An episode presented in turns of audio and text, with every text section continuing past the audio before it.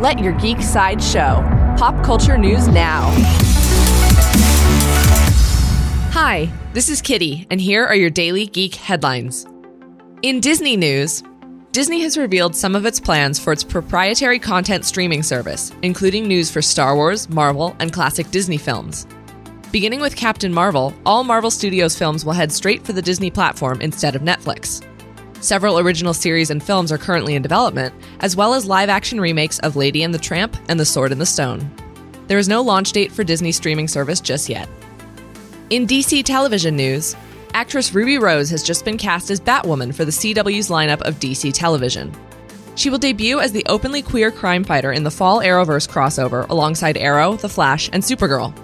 The CW is also currently developing the Batwoman television series to follow the fall special, which does not have a release date.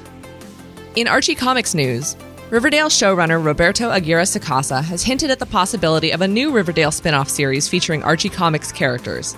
The new show is in early development, so there are no specific details, but it would be very different from Riverdale.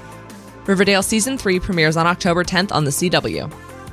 In Netflix news, Netflix has revealed the release date for the upcoming final season of its political thriller series House of Cards.